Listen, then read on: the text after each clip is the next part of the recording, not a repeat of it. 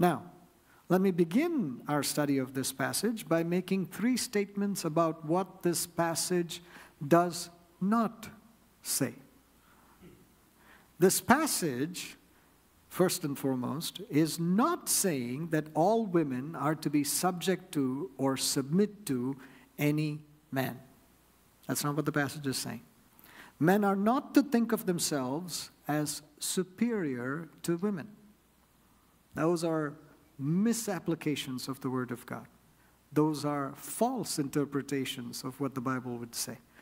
The charge here is for wives to submit to their own husbands, which is referring to the relationship between the two that is formed by God and the definition of their roles and their responsibilities in a biblical marriage union. This is not to be taken out of context, but to be understood in the context of what God is saying. So, this passage is very similar to what Paul wrote to the Ephesians. And since Paul elaborated a little more on the mutual submission of husbands and wives to each other and the responsibilities of the husband in following the example of Jesus, let's read Ephesians chapter 5, verses 21 through 33. Ephesians chapter 5, verses 21 to 33 says this Submit to one another out of reverence for Christ. Wives, submit yourselves to your own husbands as you do to the Lord. For the husband is the head of the wife, as Christ is the head of the church, his body, of which he is the Savior. Now, as the church submits to Christ, so also wives should submit to their husbands in everything. Husbands, love your wives just as Christ loved the church and gave himself up for her to make her holy cleansing her by the washing with water through the word, and to present her to himself as a radiant church without stain or wrinkle or any other blemish, but holy and blameless. In this same way, husbands ought to love their wives as their own bodies. He who loves his wife loves himself. After all, no one ever hated their own body, but they feed and care for their body, just as Christ does the church for we are members of his body. For this reason, a man will leave his father and mother and be united to his wife, and the two will become one flesh. This is a profound mystery, but I'm talking about Christ and the church. However, each one of you also must love his wife as he loves himself, and the wife must respect her husband as we keep going, there'll be a couple more references to these truths that I've just read. But I want to get to the second thing this passage is not saying. This passage is not saying that women should not braid their hair or wear jewelry. Just, just so that that's clear. The caution, the caution in verse 3 is against excess and self centered enticement doing something so as to have an ungodly motivation. Verse 3 is not forbidding the wearing of makeup or jewelry or even expensive clothes, but rather the contrast in verse 4 is between outward, external extravagances of makeup, jewelry, and clothing that are done with worldly, fleshly, and ungodly motivations. When that happens, there is a tendency to the sin and the flesh and everything else. But what the passage is pointing out is instead of that, there should be the inward, Holy Spirit led heart attitudes that are pleasing to the Lord. So the charge here is not, as some have interpreted this verse, that you should never wear jewelry. Women should not wear jewelry, men for that matter too, but women should not wear jewelry, they should not wear makeup, they shouldn't do this, they shouldn't wear these kinds of clothes. That's not the statement that's being made here. The statement is here's the contrast. If this is what you're focused on in terms of showing yourself off in this way, versus you are focused on what pleases the Lord and the inner self, then that's the contrast that's being referenced. And the third thing that this passage is not saying, this passage is not saying that women are inferior to men. So if the first, thing, first point that I made was that men should not think of themselves as superior to women, this point is saying women should not think of themselves as inferior to men, right? And men should not do that. The reference to the weaker vessel in verse 7 has to do with physical and soulish differences, and therefore the responsibility of the husband to care for his wife with sensitivity and understanding. It's very, very clear that the verse is speaking about the equality of men and women, not a position of inferiority or superiority. The equality of the husband and the wife is abundantly clear when it describes the wife as a joint heir with the husband of the same grace and gift of the eternal life of God. It doesn't say there'll be two things in heaven, you know, one for the husbands, for the men, and then something lower for the women. Nothing like that. There's no implication of that kind in any way. If you've ever heard that kind of a statement made about the position of men and women, then please understand that's not what the Word of God says. That's what we have come up with as human beings to have our own positions of power. So, those are some of the things that this passage is not saying. However, having established what the passage is not saying, let's consider what it is saying to both wives and husbands. And the first thing that it says is this everyone, especially our spouses, should see our respectful and pure conduct. It's not an accident that wives are called to respect their husbands and husbands are called to love their wives. Now, if you think about that and you read that and you say, see, that means you, you know, the husband saying this to the wife, you need to respect me. And the wife says, Yeah, but you don't love me. Now think about it in the reverse. Does that mean that the husbands can, you know, disrespect their wives? The wives need to be respected just as much as the husbands need to be respected. And does it mean that the you know, husband doesn't need to be loved, he just needs to be respected. Oh, you're a great husband, but I don't love you. I mean, is that the meaning of the word? I mean, cl- clearly, the husbands have to be loved as well, just as the wives have to be loved. So these are statements that are being made to show what is necessary, but, is, but it is speaking about, it is talking about the prevailing needs of husbands and wives and what the makeup of men and women and husbands and wives go. But it goes without saying that there is a need for this profound respect, what we already read in the principles before. Show proper respect to everyone. Love everyone unconditionally as the Lord would love. So if we're doing that, if we're applying that, then these principles come into play, are applicable for husbands and wives equally. Right? Now, if you think about respect and, and you know, profound and pure conduct of this kind, one of the ways to understand what it means to model respectful and pure conduct is to picture yourself as a guest of the President of the United States at a state dinner in the White House. Uh, and, not, and, it doesn't matter which president and what party right? Uh, that's, it doesn't matter. If you accept that invitation, you will make every effort to dress, to speak, to behave, and be situationally aware in a way that you wouldn't do typically while you were at home or in, in, in any other context. Think of the tone of voice that you will use when you're there.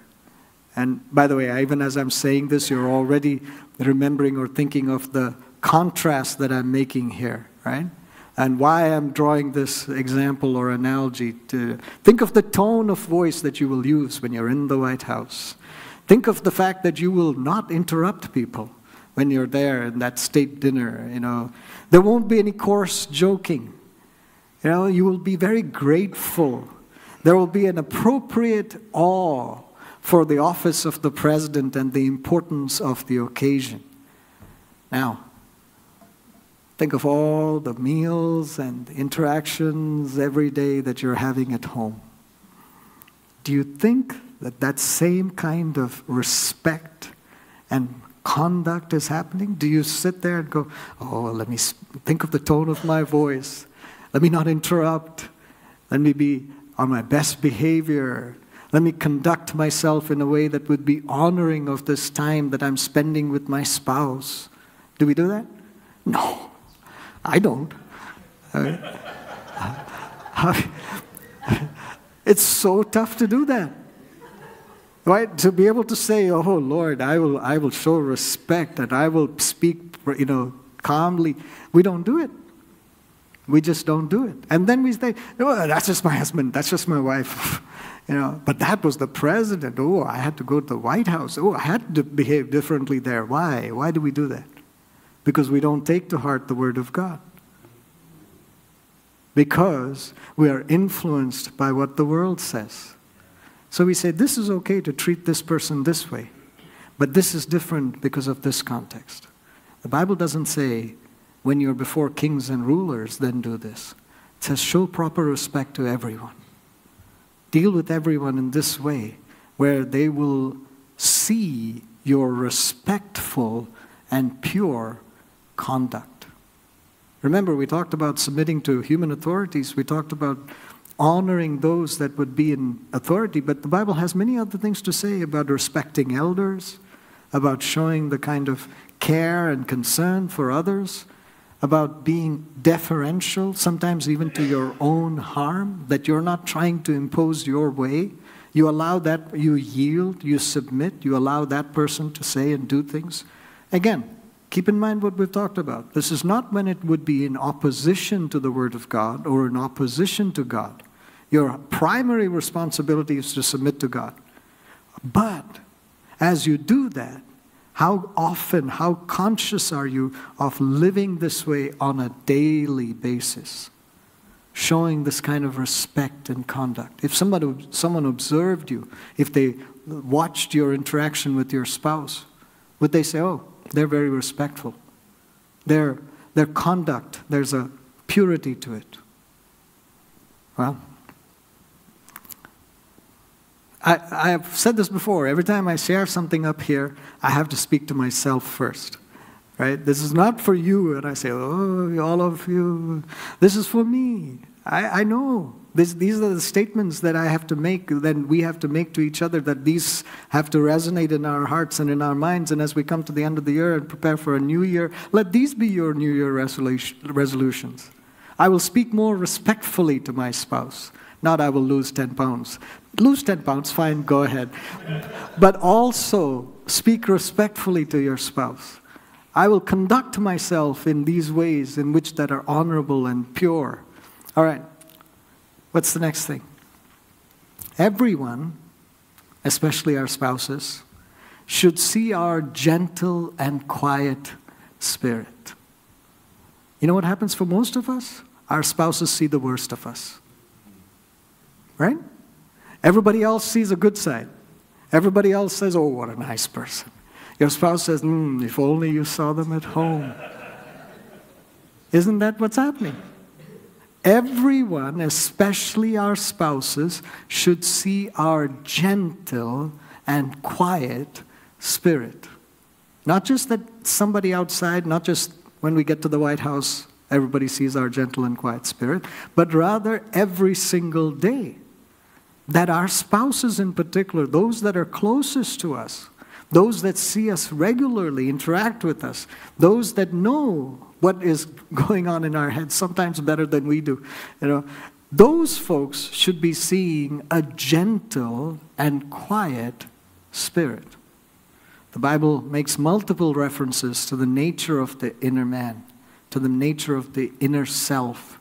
The fact that this is the inner self, the inner man, the person who we are, is meant to be crucified, put to death, and that we are raised up to new life in Christ Jesus. Even later, just a few, you know, a little while, we're going to celebrate that kind of a commitment.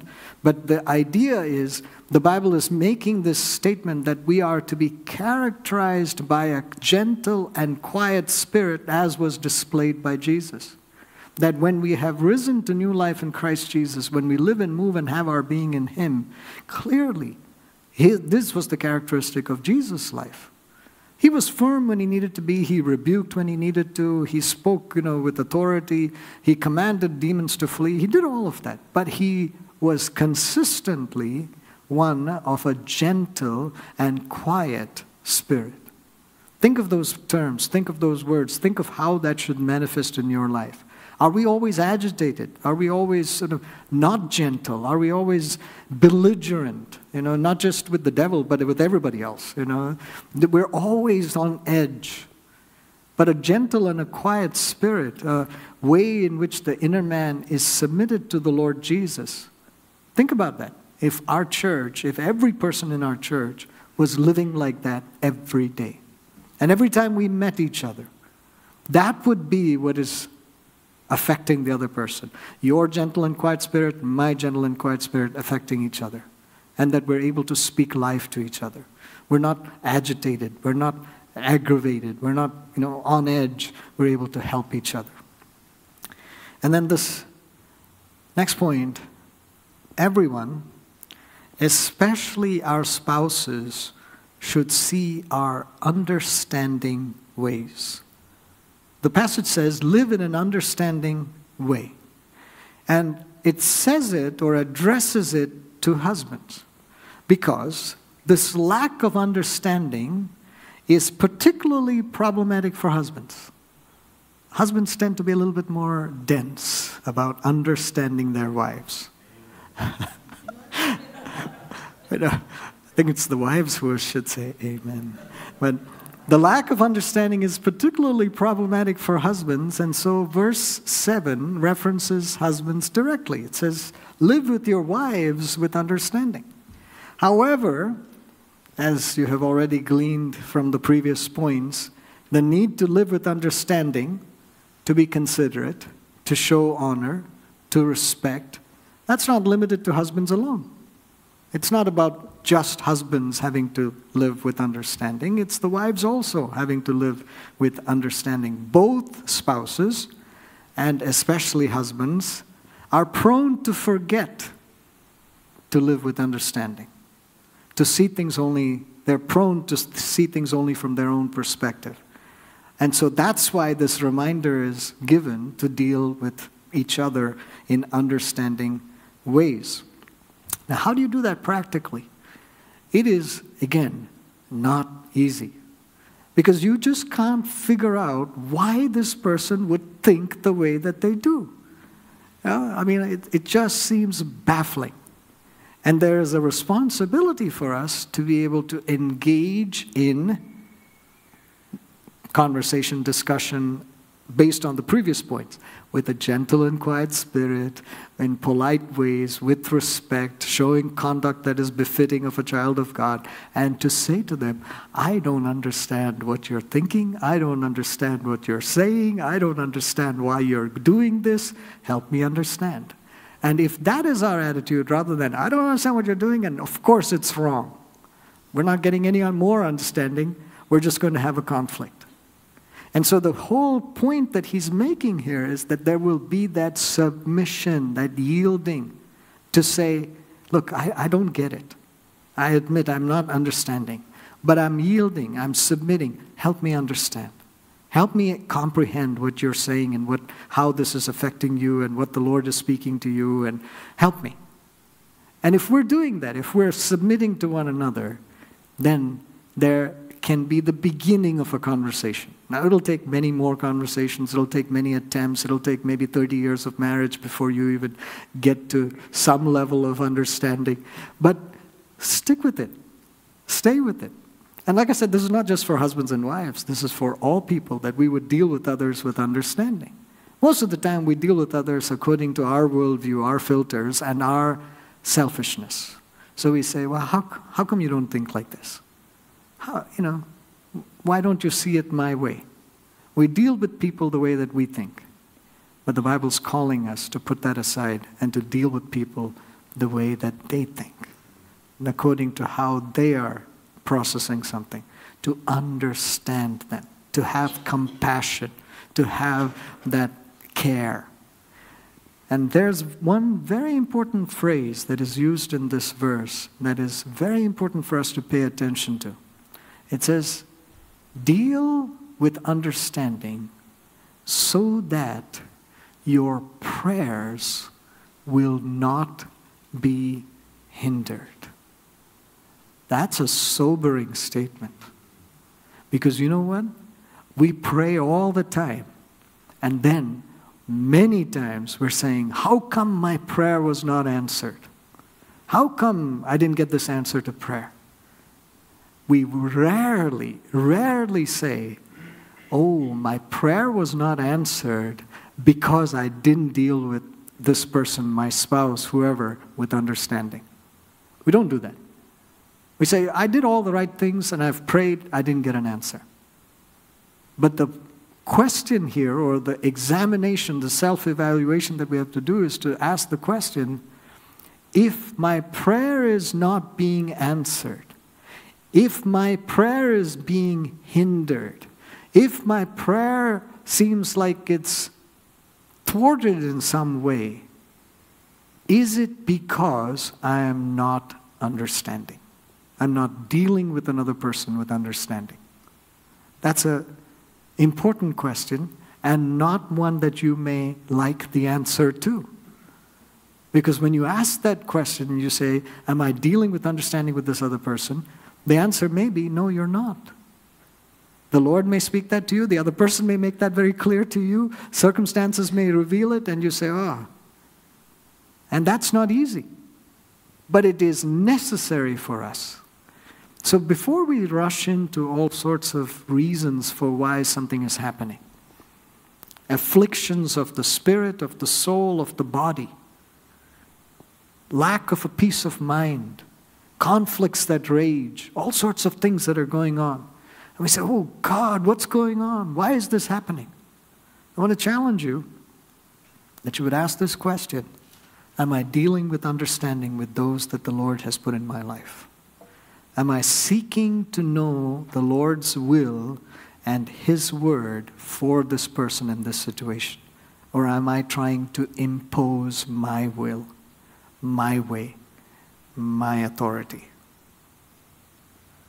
You see, when we look at all of these kinds of things and understand these, these references, then we respond and apply the Word of God that we have heard by winning others, especially our spouses, to the Lord by our conduct. This passage says that without even speaking a word, you would win the person to the Lord by your conduct. What kind of conduct? All these things that we're talking about. Not just that you would keep quiet, but in your heart you're just raging at this person. Right? That's not the, that's not the meaning of this. But that, that there would be a genuine submission to the Lord, a, a respect for the person, an understanding of them, praying in these ways, and allowing the Lord to lead you so that how you respond to the person is winsome. It is able to bring them to the Lord. Now, winning others to the Lord in this passage is most specifically referring to, in this context, husbands being saved, to the husband recognizing the grace, the love, and the redeeming sacrifice of Christ. They come to that through the conduct of their wives. Their wives have come to know the Lord and remember, in that time period when Peter is writing this, there almost every family is a new convert, somebody coming to the Lord. And many, many times it was the one spouse, and many times it was the wife that would have come to the Lord. And so Peter is writing to them and saying, Look, don't try to argue. Don't try to do anything else. Continue to yield and submit to this husband of yours who may not be a believer yet.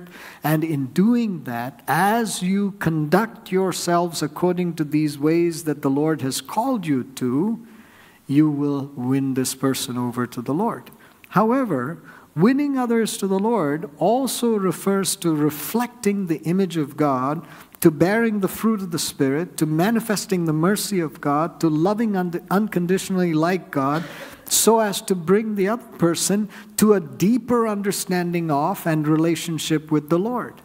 So, in a marriage relationship, it's not just, oh, my husband is saved, my wife is saved, well, my job is done, I'll live my life, they'll live theirs. But rather, throughout that marriage relationship, for the term that the Lord allows for that union, you're saying, I will continuously win this person to the Lord and exhibit conduct that brings them up, lifts them up, causes them to mature and grow in whatever area. And they will do the same for me. That in the areas that I struggle with and that I am weak in, this person will help to spur and to bring truth and light into that, and I will grow. And in the areas that this, the other, this other spouse uh, struggles with, that I will be able to bring the truth and light of God and help them to grow. But we're helping each other, we're helping each one be won to the Lord, to get closer to the Lord, to recognize and to realize those truths of the Lord.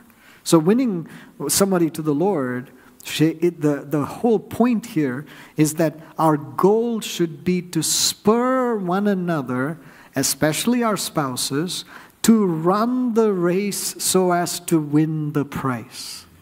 That's what we're doing.